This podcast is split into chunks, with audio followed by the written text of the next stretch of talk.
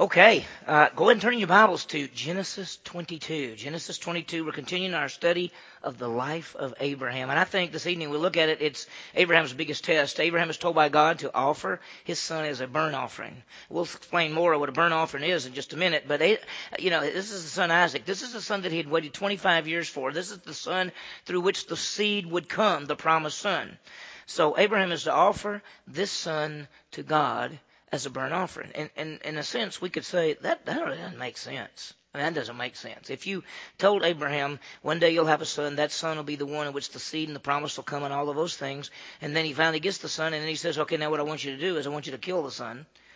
That doesn't make sense to us. We that, that, so as we study this passage, let's let's raise some questions. Okay, does God want human sacrifices because that's what he's telling them to do is take your son and offer the sacrifice. Now we know that when the nation of Israel, you know, uh, comes back out of the out from Egypt and they cross into the land and, and one of the things that God tells them is says that you don't be like those peoples because they offered their children as sacrifices. So we say, okay, so does God want human sacrifices? Second, how could Abraham offer Isaac? If Isaac is the promised son, and if the seed's going to come through Isaac, how could he do this? And then the third thing is how is Isaac a picture of Christ? And we mentioned that already in that sense because we'll see how that how here is Abraham offering up his only son, as we'll call it, and God the Father offered up his only son, Jesus Christ. But what can we what can we learn about God's provisions? Because that's one of the keys of the passage. The Lord will provide, and we'll see how that fits together. How do we understand the events of this passage? How to respond to the Word of God when it seems not to exactly make sense? Because we'd say, oh, we understand what He's saying, but that doesn't make sense to do that. We realize that what God directs, God also provides, and God will supply whatever is needed to carry out His will. And uh, we need to trust God in, in, in the circumstances of our lives. So this evening we see the offering of Isaac. We'll tie this together. Let's let's pray and then we'll see how it all fits together. Let's pray. Heavenly Father, what a great night. Thank you, Lord, for the fun we have as we come together and we sing and, and then we, we have the opportunity to study your word. And Lord, we look at the Bible and we look at Genesis and we look at Genesis 22 and we realize that your word is amazing and it is uh, it is really uh, fun to study and it is uh, beneficial as we look at your word and we learn from it. So we just ask you now to teach us, Lord, as we study. And Lord, we know that the word of God was given not just for us to know, but for us to apply and for us to be changed. We want to be conformed to the image of Jesus Christ. So help us to learn things, Lord, from your word that will change us. Teach us now, Lord. We ask all of this in Jesus' name. Amen. Well, when you say the word test, uh, for a lot of us, that uh, that brings a lot of memories. In fact, for some of us, it makes us sick to our stomach because we think of, we say, I'm not very good at tests or I don't like tests. We think about, well, what about, uh, what about tests that you face? Some are final exams. Okay, here, turn over the paper, start your final exam. You go, oh my gosh, what a test. Or maybe a job interview is a big test for you. Or some big project at work that you've got to get done. Or for some younger people, they say, you know, you're going to have to parallel park on your driving test and you go, oh my gosh, I don't know if I can do that. So you think about tests. They come into our lives all the time. Some are written, like exams and study the material. Some come as the choices that we make, the rights and the wrongs, whether we're going to be wise or foolish, whether we're going to obey God or disobey God, whether we're going to do what's right. Some, some come as events, circumstances, sicknesses, failures, promises, all those kind of things. How do we respond to the tests that God brings into our lives? The goal, of course, is to pass the test. And think about your most recent test. How did you do? You know, how did we do? This evening, Abraham faces the biggest test of his life. In fact, the passage says it came about after these things that, Ab- that God tested Abraham. Wow. Will he trust God? Will he pass the test? We've seen in his life that he's passed some tests and he's failed some tests. I mean, think about it. Two different times he failed. Because two different times he told people that Sarah was really his sister, and not his wife, even though she was his half sister. But he told, he lied. He lied on purpose. To, to thought he thought it'd be to his advantage. He got in trouble both times, so he failed. But we also saw that he passed the test because when God said, "Leave the Ur of the Chaldees and go to a land that I'll show you," he left and he was willing to separate from Lot. When even when even when it was just too much crowd, and he told Lot, "You you pick wherever you want to go," and and he was still willing to trust God that wherever Lot went, he would he, he would think be okay. And he was willing to take Ishmael, that other son, and remove him from the family. He was willing to trust God. But this evening, it, this will be the biggest test of all. To offer your son as a sacrifice, the biggest test of his life. And we come to, I think, one of the most pa- famous passages in the whole Scripture, uh, especially Old Testament passage. It, is, it has been called uh, one of the most famous of all. S. Lewis Johnson was used to be a teacher at Dallas Seminary. He said this: "This is the greatest scene in the Old Testament, passed only by the sacrifice of God's Son at Calvary." So I want you to see that we've not just come to just a passage of Scripture tonight. We've come to one of the greatest passages of Scripture. God commands Abraham to offer his son Isaac. How could he do this? Jewish scholar by the name of Phinehas Peli says this. He writes for the Jerusalem Post, and he says, this passage is filled with tension between God and man, between the Father and the Son, between destiny and choice, between obedience and freedom, faith and doubt, hope and despair. Does God want human sacrifice? What about the promised son, Isaac? What about the seed? If he's killed, how's the seed going to come? Because God said the seed's coming through Isaac.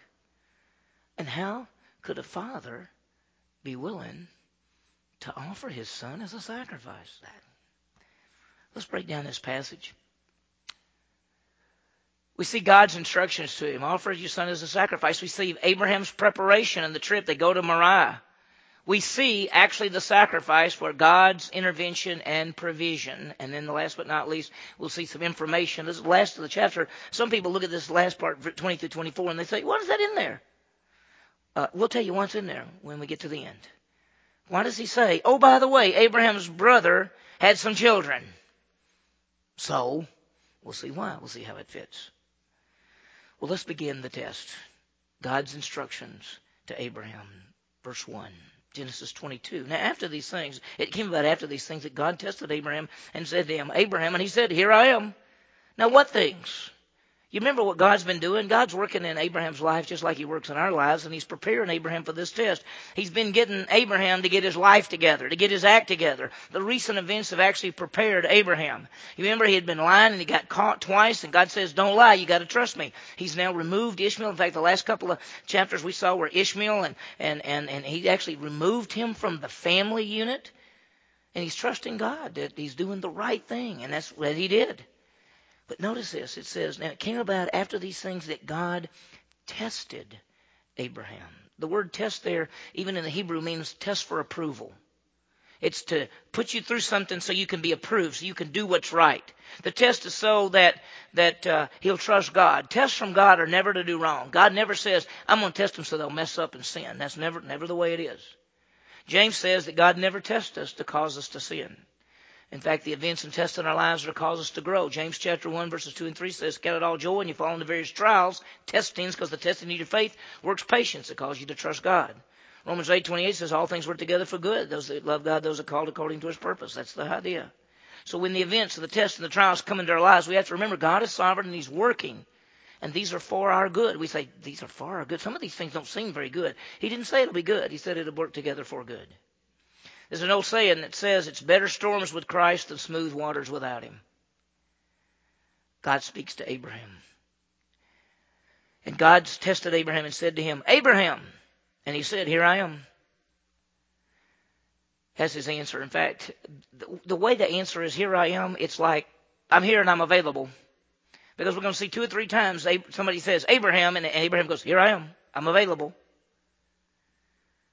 when God calls, are you available? And of course, I don't think today that He calls us so much by any kind of audible voice like He did here. There was no written scripture, but you've got the scripture and you've got the truths that He says for us to do. And are, are we available? God is looking for available, faithful, teachable people. That's what He's looking for. People who are faithful, people who are available, people who are teachable. And that's what we want to be. We want to be available to serve God. We want to be faithful to do what He wants us to do. We want to be teachable to take what the truths are and live them out. God calls Abraham, and God and Abraham says, "Here I am. What do you want me to do?"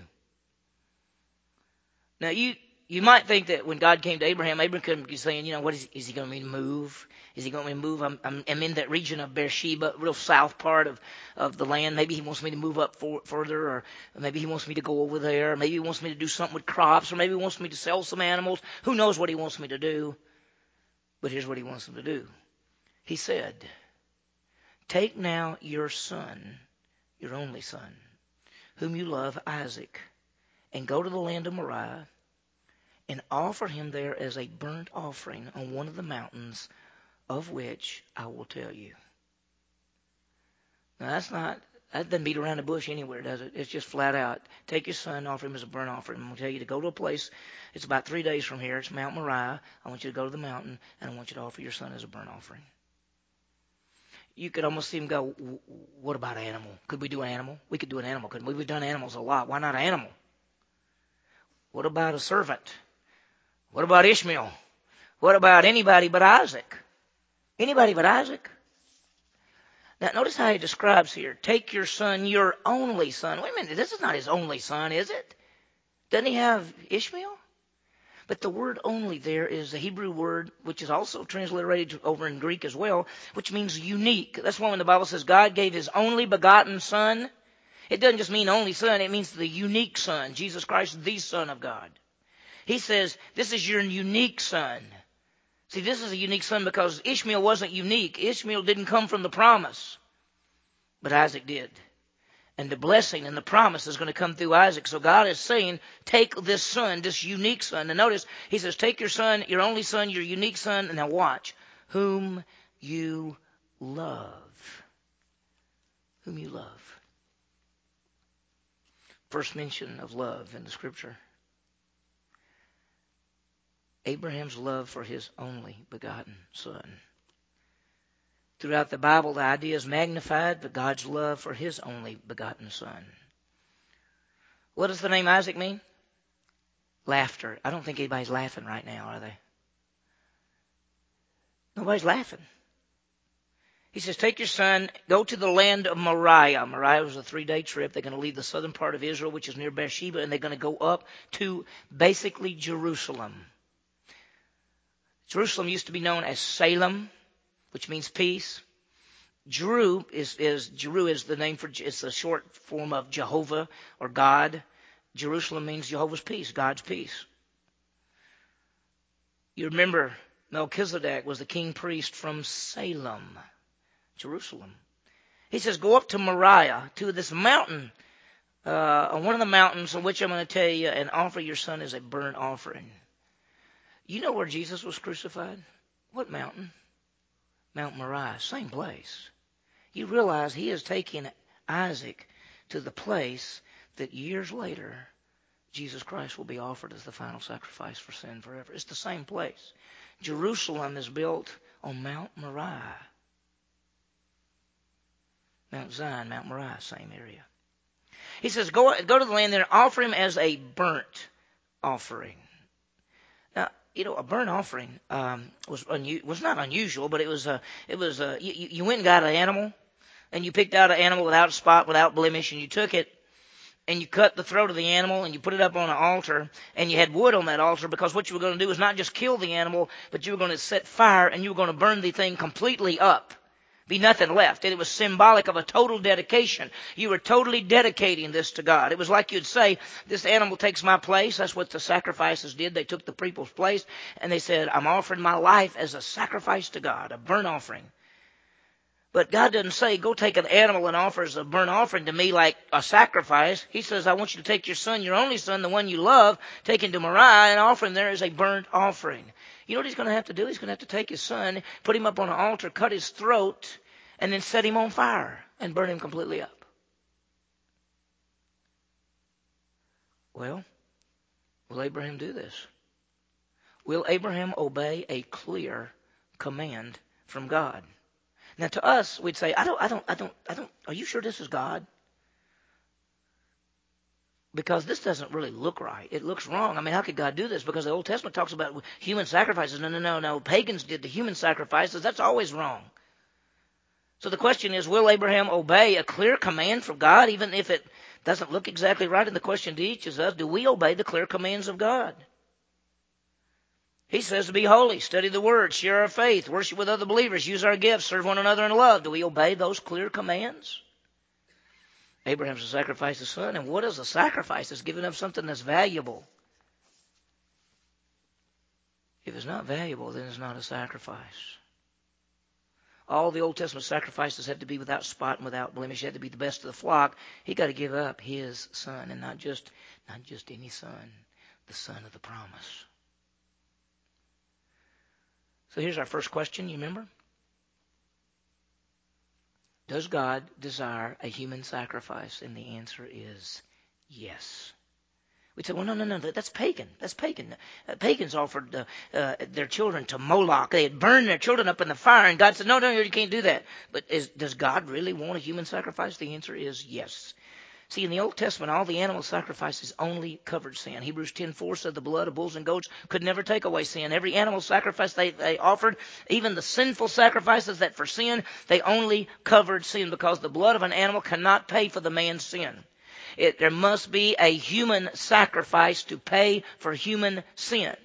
And the only human sacrifice that can pay for human sin is a perfect human sacrifice. So the question is, does God want a human sacrifice? The answer is that's the only kind of sacrifice that can deal with our sins. It has to be a human sacrifice because animal sacrifices only cover sin. You're going to have to have a perfect human sacrifice to pay for sin. And there's never been a perfect human except one, and that is Jesus Christ, who is the Son of God, who came to this world, came into this earth as the human being, who is the perfect Son of God, lived the perfect life so that he could die on the cross to be the perfect human sacrifice. That's why he's called the Lamb of God who takes away the sin of the world. He is the Lamb without spot and without blemish. God wants, I think the next slide God requires a human sacrifice, the sacrifice of Christ, the perfect human, to pay for the sin of mankind. But you and I could say, but this this uh, uh, this isn't this isn't the perfect human. I mean, Isaac is not perfect. What's going to happen? Would you sacrifice your child? Now we'd say, well, you know, God doesn't do do that sort of thing, and and and uh, and now we have Scripture and we have the written Word of God, and and and God's not coming in, you know, because see, there wasn't any Scripture then written, so God made His appearance, made Himself known to Abraham in some way. There was no doubt, as far as Abraham was concerned, that this is God telling him to do this. What would you do? Notice the next verse. So Abraham rose up early in the morning, saddled his donkey, took two of his young men with him, and Isaac his son, and he split wood for the burnt offering, and arose and went to the place of which God had told him. Do you see any hesitation at all? Do you see Abraham talking to God, saying, "Well, let me let's talk about this. Uh, is this is this tomorrow, or can I do I have a couple of weeks to think about this?" There is no hesitation whatsoever. Do you see hesitation here? I, I I'm amazed at this. This is why Abraham's called a man of faith. Because God says, take your son, your only son, the one that you love, the one that is the promise, the one that the seed's going to come through, and you take him to a place three days from here, put him on top of a mountain, put him on top of an altar, put him on top of wood, set fire to it, cut his throat, and burn him up. And he didn't hesitate. I, I, I, I would, I'd be running the, I'd be like Jonah. I'd be getting out of there as fast as I could, right? Wouldn't you? What would you do? You'd say, I don't think I could do this. So what does he do? Abraham rose early in the morning saddled his donkey, took two of his young men, two of his servants with him. Now, you got to remember, Abraham doesn't have a household with four or five people. He had what, 315, 318 fighting men. I mean, he's just got a huge group. He's, he's rich. He's wealthy. Tents everywhere, animals everywhere, everything. He picks two of his main servants, two of his young men with him, and Isaac. And he split wood for the burnt offering, and he went out to the place which God had told him. Now, I guarantee you what he said. He said, son, Isaac, let's get some wood. We got to get everything ready. We're going to a place God wants me to offer a burnt offering to him. And I'm sure Isaac said, That sounds good to me. And so they left. On the third day, Abraham raised his eyes and saw the place from a distance. Three day trip. They saw Moriah. Second Chronicles chapter 3 verse 1 says, on the top of Mount Moriah, Solomon built the temple. It's the same place, same area. Now notice the instructions, and these this is the key. This is the key to the passage. Verse 5. Abraham said to his young men, Stay here with the donkey, and I and the lad will go over there, and we will worship and return to you. The English doesn't say it as quite like the Hebrew says. It says, and we will worship and we will return to you. We will go. We will worship. We will return. Now, Abraham, do you, I don't know if you, have you got what's going to happen, Abraham? You're supposed to go over there and do what? kill him and burn him up. How are we going to go over there worship and both of us come back? Once again, that doesn't make sense, does it? We both go, we both worship. I'm going to kill him, burn him up, and we come back. And by the way, best we can tell, especially from Hebrews and some other books, that th- these young men, it's not, they don't disappear from sight. They see the whole thing. They're watching them go up to the top of that mountain, that high place, and they watch it all. Book of James talks about by faith Abraham did something. And the people saw it. Who was the people that saw it? These two guys. Stay here with the donkey. I and the lad will go over there and we will worship and return to you. How could this be? How could God, how could Abraham sacrifice Isaac if he's the promised son? And how could God keep his word if Isaac dies? Because back in chapter 21, verse 12, the promise is the descendants will come through Isaac.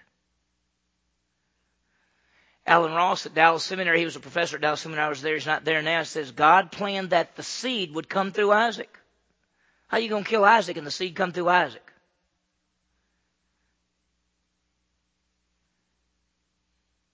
How could he reconcile the fact that God said seed comes through Isaac, but you go kill him and burn him up? Turn to Hebrews chapter 11. I want you to see something.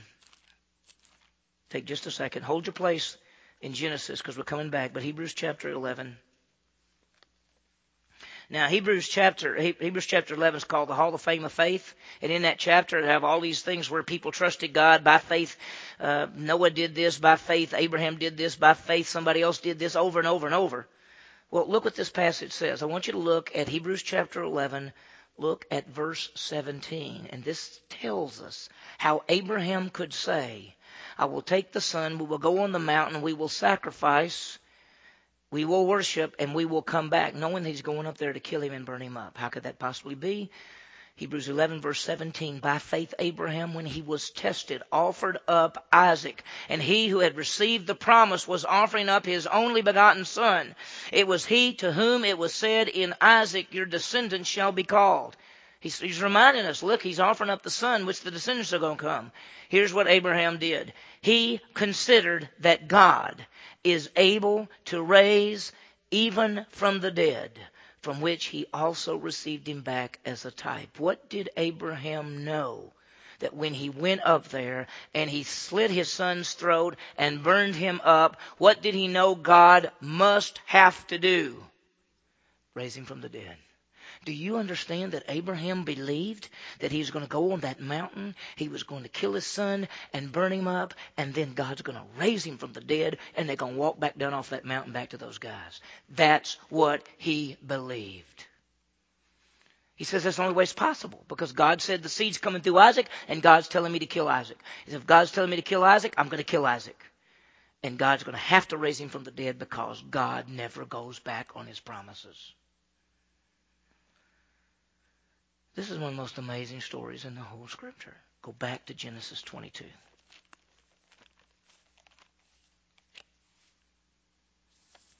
If God said, kill Isaac, and the seed would come through Isaac, the only thing that Abraham believed is that God would raise him from the dead. We will go worship. We will return. Isaac is a type of Christ. Abraham offered his only begotten son to die and rise again. And God so loved the world that he gave his only begotten Son, Jesus Christ, to die and rise again as the final sacrifice for sin forever. Notice what happened, verse 6. Abraham took the word for the bur- wood uh, for the burnt offering, laid it on Isaac his son, and he took his, in his hand the fire and the knife. So the two of them walked together. So you can just see it. Abraham said, "Here, son, take the wood. I got it, Dad. Okay, and I've got the fire and I've got the knife. What's missing?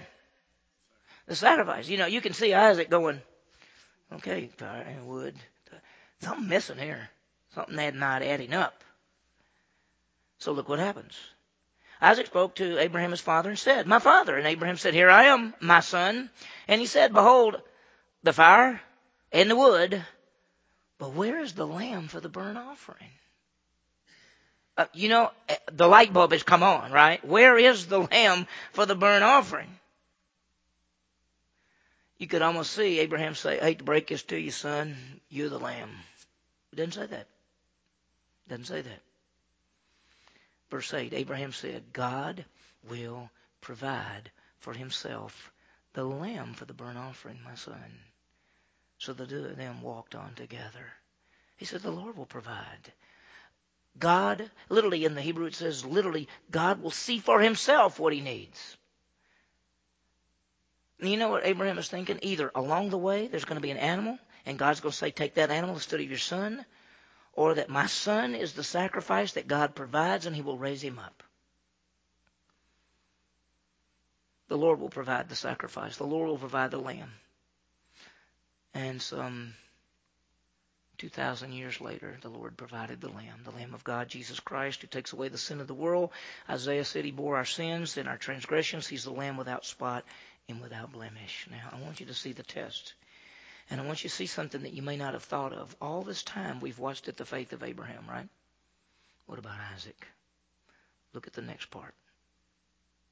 They came to the place of which God had told him, and Abraham built the altar there and arranged the wood and bound his son Isaac and laid him on the altar on top of the wood. Now, let me tell you something. How old is Abraham?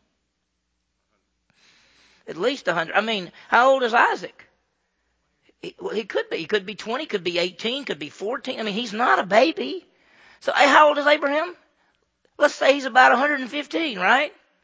Do you think a 15 year old can stop a 115 year old from putting him on an altar unless he just wants to get on that altar? Let me tell you, all, all Isaac had to do was say, catch me if you can. And you're not going to. But you know what Isaac did? He said, if this is what God says do, do it. Because look what it says. Built the altar, arranged the wood, bound his son Isaac, and laid him on the altar on top of the wood. If Isaac did not want to be in that sacrifice, he ain't, he's not going to stay there. Isaac is trusting God in the same way that Abraham is trusting God. You just don't see it. We, we don't look at it that way, but that's what's happening. Do you think Abraham hugged and kissed his son and said, "You know, son, I just believe that that when this is over, God's going to raise you up. I just know He is. That's what He promises. And and you can almost see Isaac saying, I, I don't understand it, Daddy, but if this is what God says to do, I just have to trust you. I have to trust God. Whatever, whatever. Abraham stretched out his hand, verse 10, and took the knife to slay his son.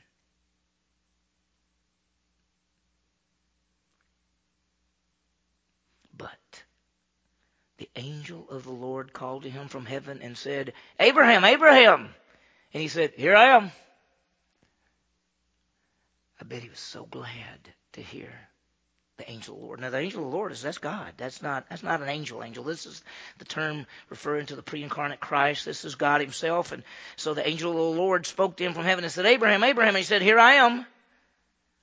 And this is what he said. Do not stretch out your hand against the lad do nothing to him. For now I know that you fear God, since you have not withheld your son, your only son, from me. He said, Don't kill him. You passed the test.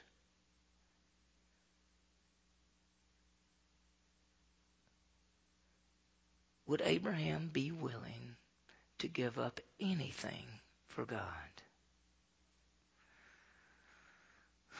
Are you, are you and I willing to give up anything for God? It's a pretty hard test, isn't it? They may not be asking you to do that, and he's not. He does say, I want you to give me your life. I want you to serve me. I want you to say to me, I'll go anywhere you want me to go. I'll do anything you want you to do. I'll give my life for you. He stops because this is not a perfect sacrifice. Perfect sacrifice is coming in about 2,000 years. Look what happened. Abraham raised his eyes and looked, and behold, behind him a ram caught in a thicket by his horns. And Abraham went and took the ram and offered him up as a burnt offering in the place of his son. Did God provide a sacrifice that day? He did. Don't you know that Abraham looked over and he went, Oh my. Hot dog. There it is. I don't have to worry about it. I'm going to offer the burnt sacrifice. It's not going to be my son. Abraham called the name of that place, the Lord will provide. Jehovah Jireh is what sometimes is called. Yahweh Jireh, the Lord will provide. It's said to this day, in the manner of the Lord, it will be provided. God always provides. God provides the substitute. The substitute realized that God has a substitute for us. Every one of us, listen, we all God death. We're supposed to die. We're supposed to be separated from God forever. We've all sinned and come short of the glory of God. We're supposed to be separated from God forever. And God said, I got a substitute for you. I got something to take your place. It's as if we're laying on that altar and we're about to die and be separated from God forever. And He says, Hold it! I got somebody to take their place. Really? You kidding? No, no. I got Jesus is going to take your place. Wow. God demonstrates his love toward us while we are yet sinners. What happened? Christ died for us. For God hath made him who knew no sin to be sin for us. And so the place is called the Lord provides. God continues to speak. The angel of the Lord called to Abraham a second time from heaven and said, By myself I have sworn, declared the Lord, because you've done this thing and not withheld your son, your only son here. Remember, and he goes back and he reminds Abraham of the promises that he's already promised him.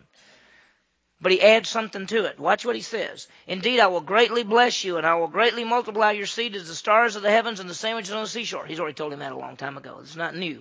Look at the next part. And your seed shall possess the gate of their enemies. You know what he says? You're going to have victory over all your enemies. That's what's going to happen.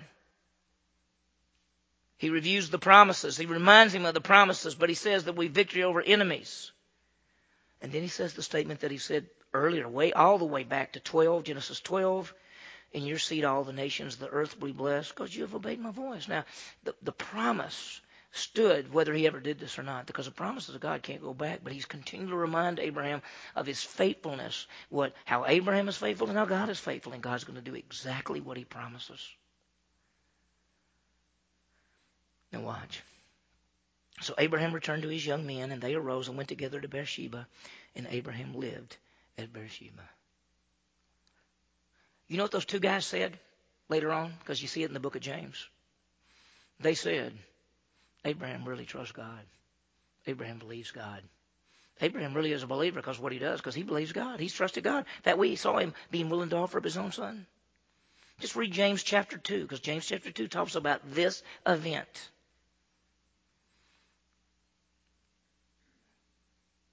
I think this is one of the most unbelievable, un, un, um, the most amazing stories in the Scripture. Well, the ends it ends quickly with verses 20 through 24. Let's see what happens here. Now, it came about after these things that it was told Abraham, saying, Behold, Milcah has also borne children to your brother Nahor. And remember, he has a brother named Nahor, and Nahor's wife is named Milcah, and word came to him that they had kids. And then they began to list them. Uz, his firstborn, and then Buz, his brother, and Kemuel, the father of Amram, and Chesed, and Hazo, and Pildash, and and and uh, Jidlaph, and Bethuel. Now, why why do we even need to know this? Why do we even need to know this? Because we'd say, well, good, Abraham, you, your brother had kids.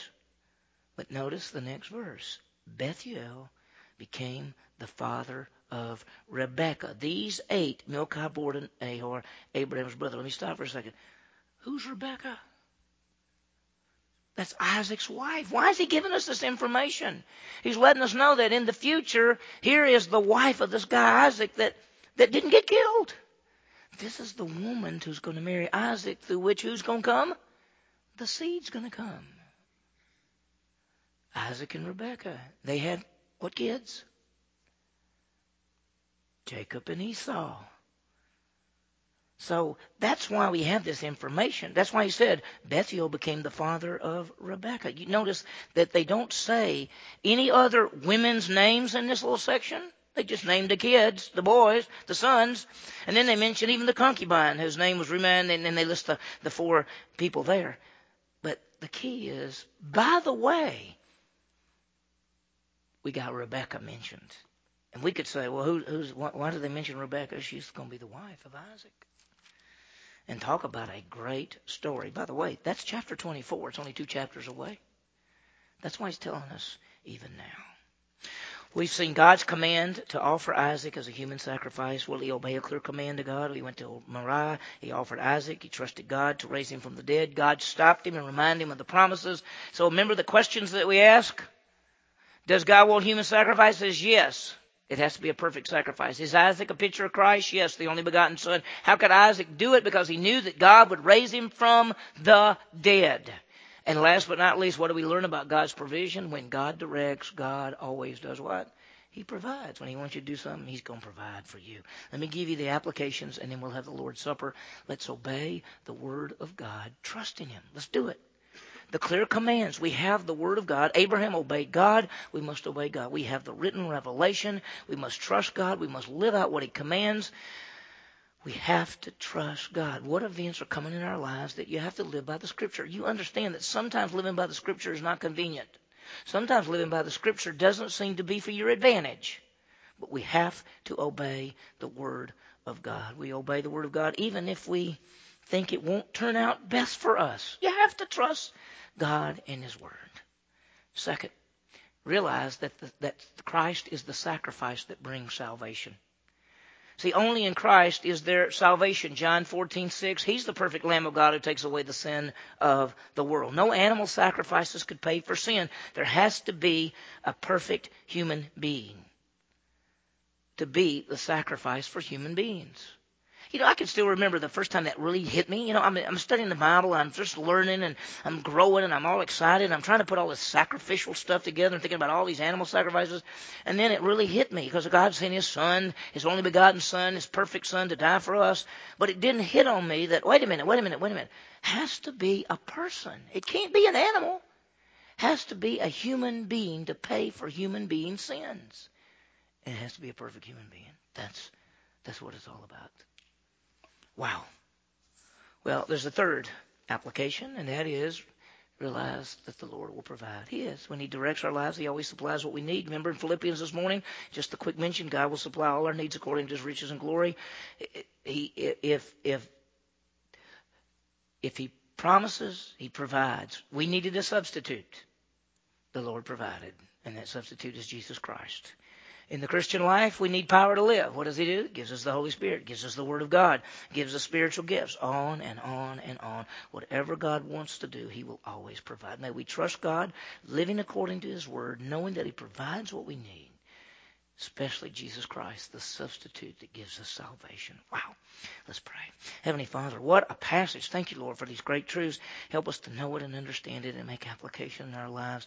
Lord, thank you that you are the one who provides. Thank you that we are to obey you. Thank you that Jesus is the final sacrifice for sin forever. And Lord, as we look at this passage, what we say to you is, Lord, we want our lives to count for you. We give you our lives in service. We know that salvation is a gift given freely to us, but we as believers give to you our lives in service. May we do that. May we live for you, knowing that you will always provide anything that we need. We ask all of this in Jesus' name. Amen.